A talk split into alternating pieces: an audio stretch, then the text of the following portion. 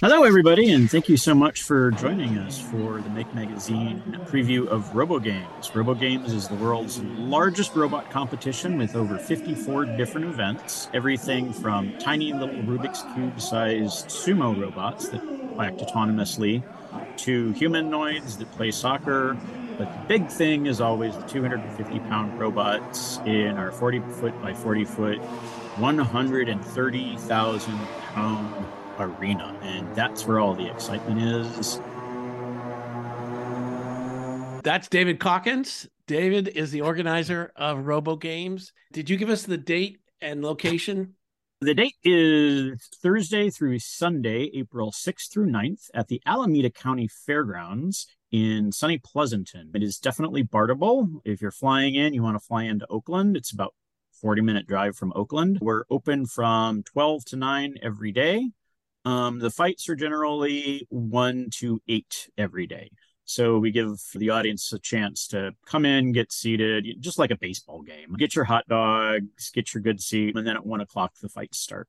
And actually, on Thursday, the mayor of Pleasanton will be opening the ceremony along with the local Girl Scout troop who will be doing the flag ceremony and singing the national anthem.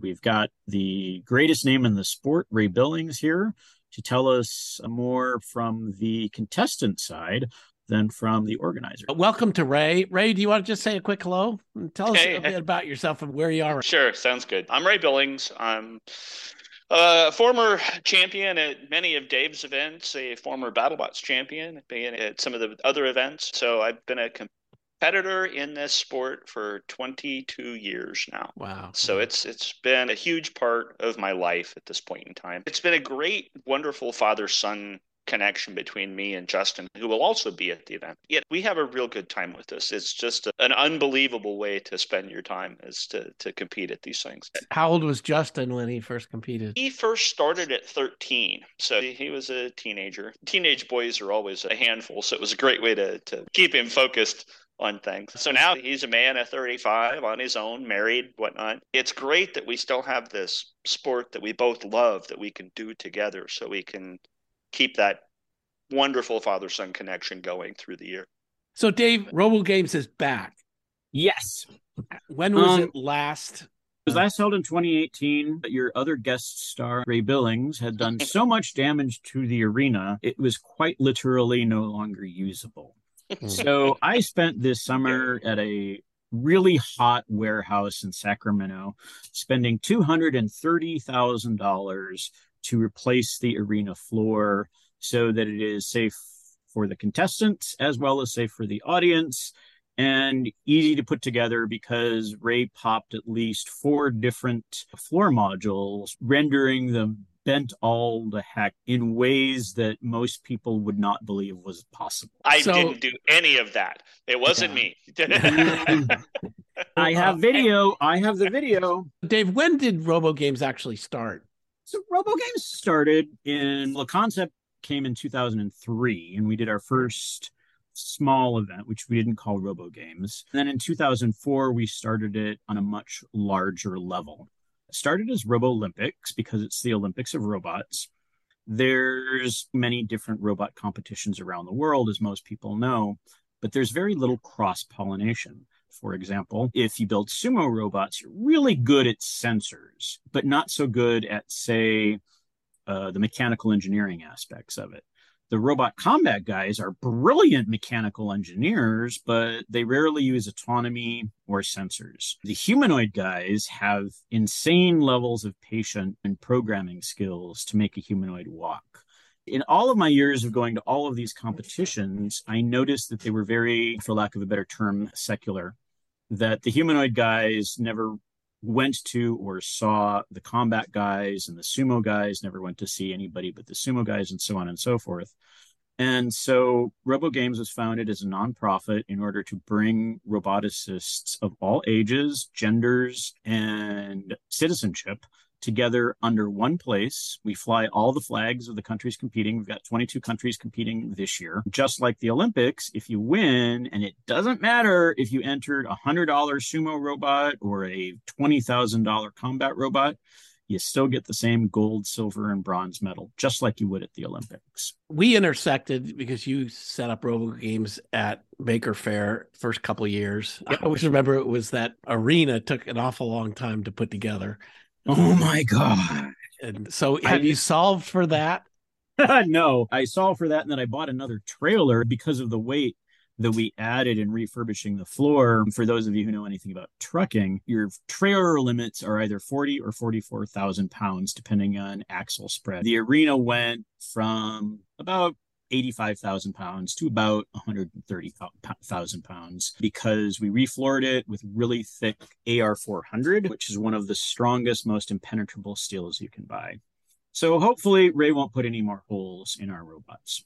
Okay. Put money on it? no. It doesn't take me anywhere near as long to tear it apart as it does for him to put it together. Fair comment. Ray, tell me a bit about your background. What kind of skills did you start with in getting into? Are you okay. an engineer? Did you have some skills to start with um, this, or did you pick okay. it all up?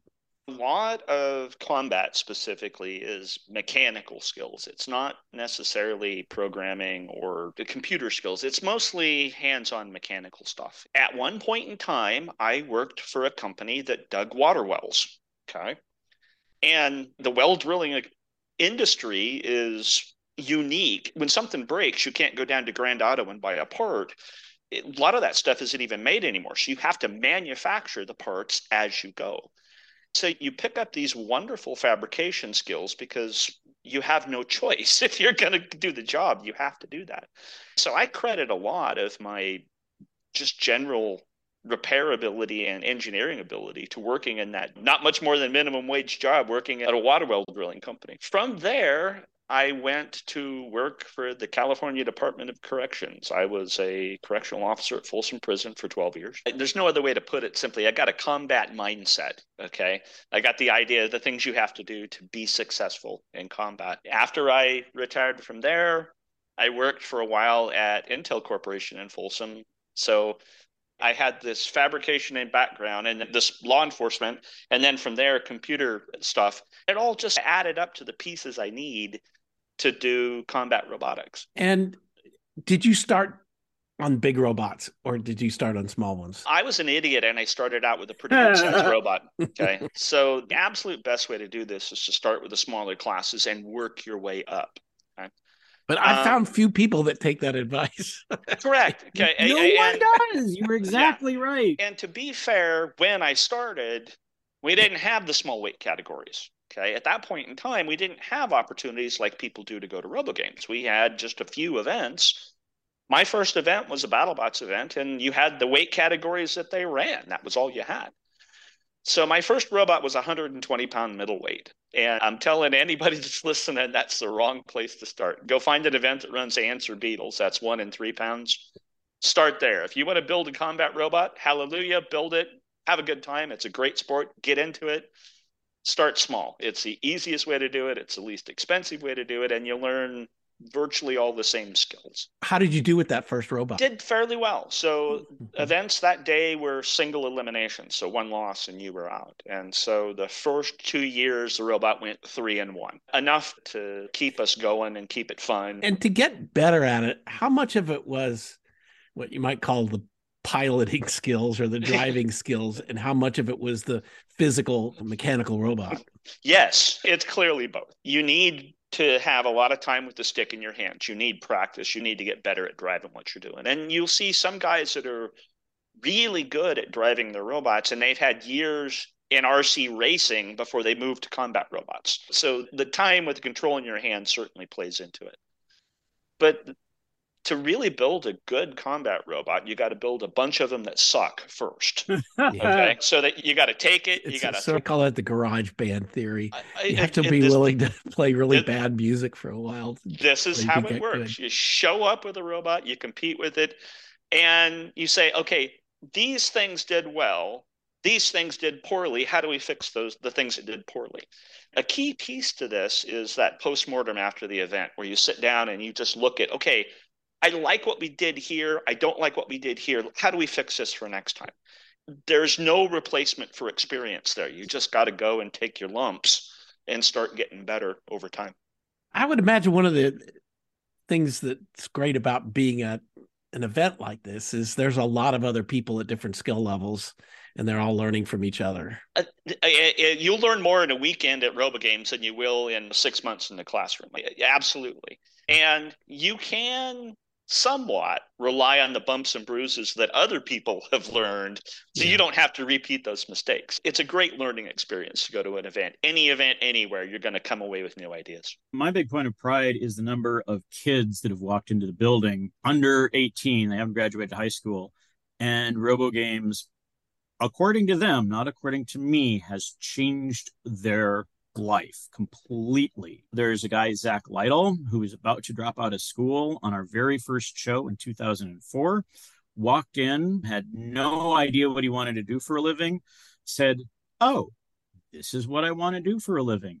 Since then, he's had a very successful business called BotBash, which is small one pound robots in about a six by six cage that he takes around to corporate parties and birthday parties and just general parties.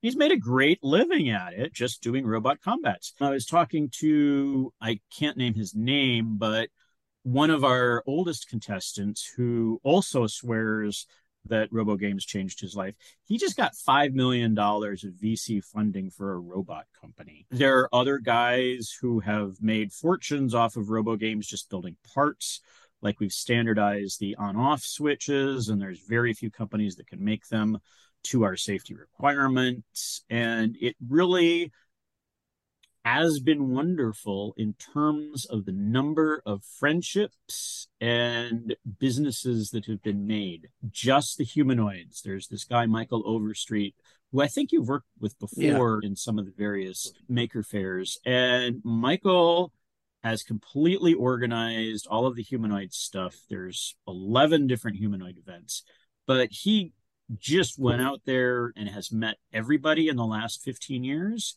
So I didn't do any recruiting for this year's Robo Games.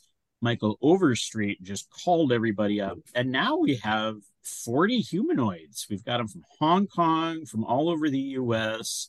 Um, all of the major Japanese players are coming in terms of robot sports. These are the big stars of the sport, just the way you have, say, Barry Bonds is a name within baseball, and Omada san is a name in humanoid robotics. And so they're all thrilled to be coming out and competing at all those humanoid events.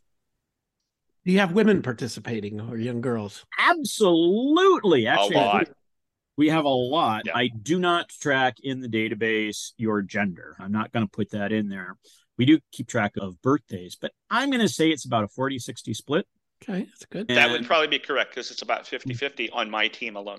So that's probably legit. Every time I get an email throughout the year, of which I get thousands, a lot of it is just me saying, you can do this. If you put your mind to this and yes. you put in the work ethic, it has no bearing on your experience. It has no bearing on your life goals, your age, your gender, what country you come from. It is strictly a matter of, I want to build this thing, whether it's a 220 pound combat robot or one of my favorite robots was a kid who programmed two robot arms to play the piano. And he had a bog standard electronic keyboard sitting there with two electric arms that would actually play the piano. And he could change the things. And that came about because I was at a robot event in Mexico. I've been very fortunate in going to almost every robot event on the planet. And there was this one kid who was working on those hands. And he said, What do I do? What do I do? And I simply said, just stick to it. Register for robo games because then you have a deadline. And the biggest problem with anybody building anything is a deadline. I'd love to organize my garage as an example but i don't have a deadline so it's still an overstuffed warehouse of empty boxes. Yeah. But those deadlines get people to finish. The kid who made the piano playing robot won gold medal for mexico. He cried when he showed me and he said, Thank you. If it weren't for this deadline, I never would have finished that robot. That's great. So, has the state of the art changed a lot over the years? Are the robots better? Some of the parts that are available are different. And so the quality of the robots has gone up just because the parts that you can get have changed. So, When we all first started this, we didn't have lithium polymer batteries everywhere. And now everybody's running on lithium polymer batteries. They're so much more power dense. A lot of it is just the equipment that's available for us as the builders to. Yeah, stock car racing in a bit. It's still a stock car. Still a stock car, yeah. But battery technology from the cell phone and PC industry has radically changed the robot industry. When we first started in 2003, 2004, almost all of the robots were powered by motorcycle batteries, huge hmm. lead acid batteries with maybe two amp hours that weighed like 20 pounds. Now you can get lithium packs that weigh a pound and give you 20 amp hours. So it's utterly revolutionized how long your robot can work and how powerful it is. And I think that's the biggest change. With the humanoids, people are just getting better at programming them so that they're far more realistic. Hmm.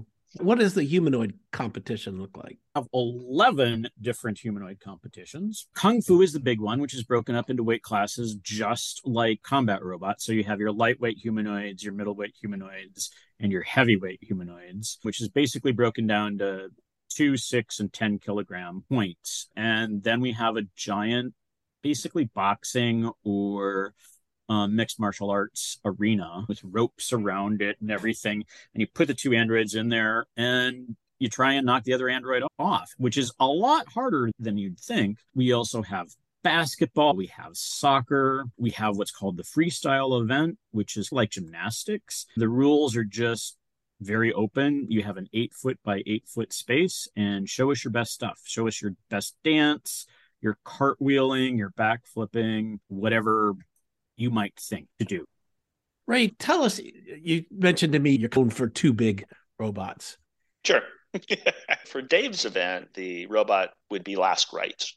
It's a large horizontal spinner. In fact, all of his complaining about the damage I've done to his arena, virtually all of it came from that robot. So it's an horizontal, it's what's known as an offset horizontal. So there's a drive wheels and then the weapon is offset in front, which gives you the ability to direct where your attacks come from. The other one would be Tombstone, which was uh, the one that was on the BattleBots television show, which is just a scaled up version of Last Rites. So it's 250 pounds. Both of those robots in their respective competitions have won championships. I don't know if it's right to say this way, but there's an offensive approach to this sport and there's a kind of a defensive approach to this sport. Absolutely. Yeah. And there are no wrong answers. There's different answers. There's no wrong answers. So it's what do you decide you want to do with your robot? That's the right answer. Go for it. So some guys are very much about defense. They want to be able to absorb impacts and they want to control. Original Sin is the winningest heavyweight at RoboGames events. And he hasn't had a weapon. He's just got a big wedge up front, but it's very fast and it's very controlling. He gets under you and pushes you around. So that's his thought process, is that's how he wants to run it. I have no defense at all. So you know, people say, How thick is your armor? Armor. It's paper thin. There's no armor on the robot. It's just covers to keep dust out. I'm unapologetically just a weapon. That's the only thing I'm showing up with. And there's just enough drivetrain to push that weapon around to hit the other guy.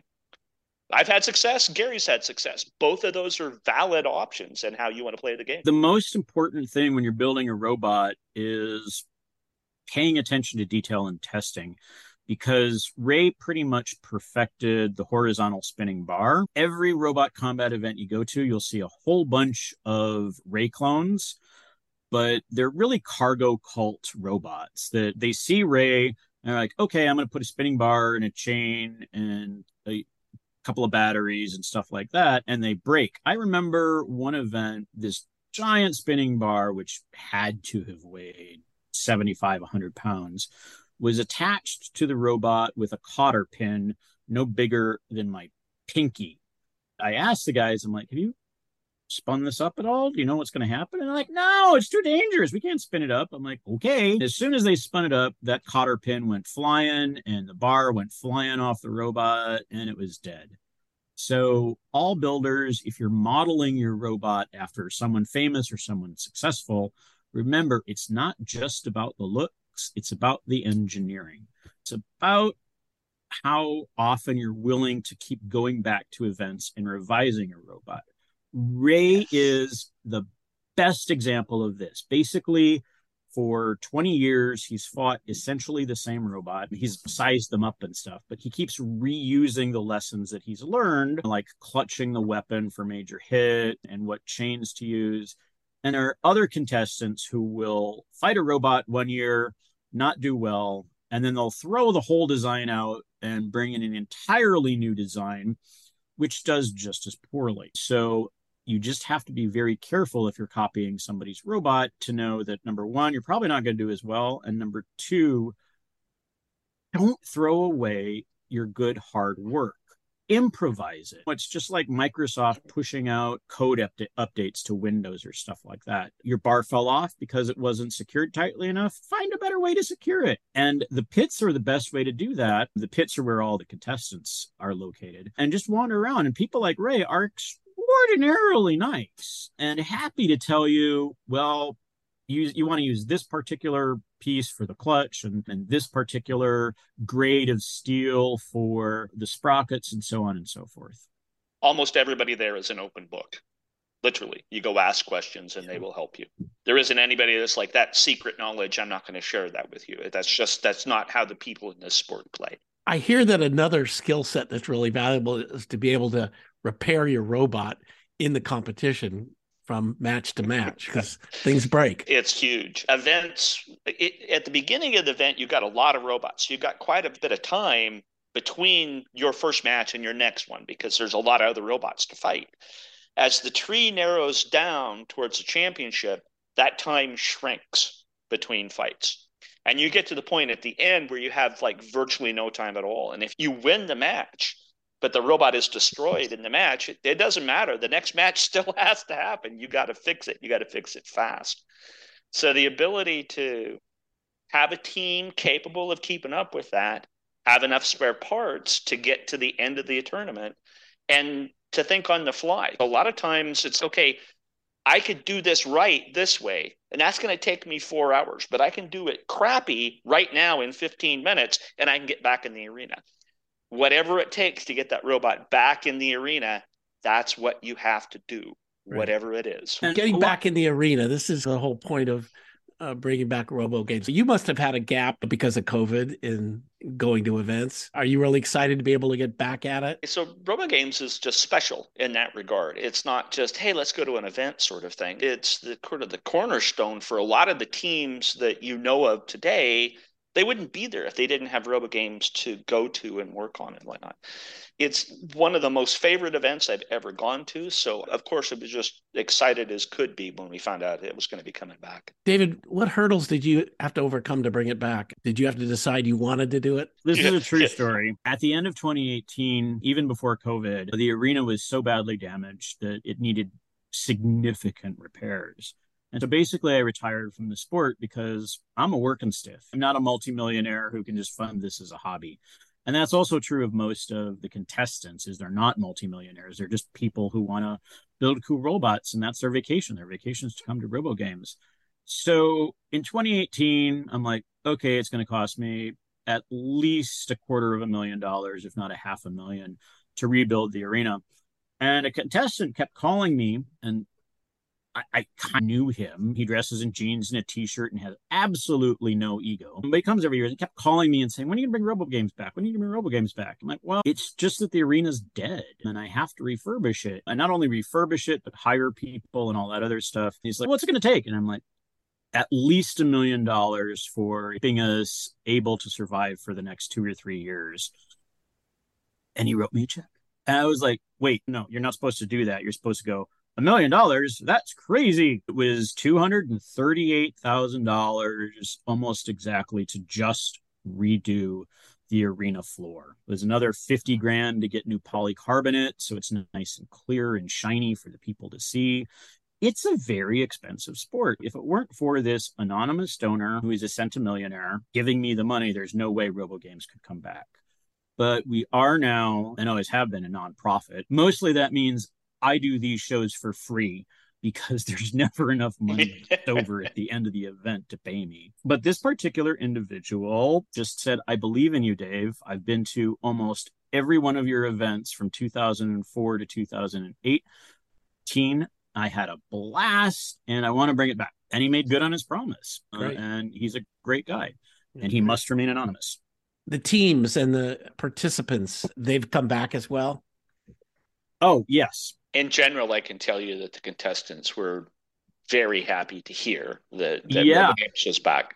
I got so many. So we've got contestants right now from Brazil, Canada, mainland China, Ecuador, Germany, Hong Kong, India, Iran, Japan, Kyrgyzstan, Mexico, Nepal, Saudi Arabia, the United Kingdom, Ukraine, and the US of A. That's great. David, where do they go to get tickets? Go to get stuff? tickets at robogames.net. Um, they're only 45 bucks if you use the Maker Faire discount code, which is Maker. You save five bucks off every ticket. It's Thursday through Sunday, April 6th through 9th. Obviously, if you're got a day job and you can't make Thursday and Friday, that's okay because you're still going to see all of the great fights and stuff on Saturday and Sunday. That's great. Okay, David, thank you. Ray, thanks for telling thanks us. for having us. I look forward to seeing you at the event. MakeCast is brought to you by the members of Make Community who support makers in their community and around the world. To learn more about membership, visit make.co.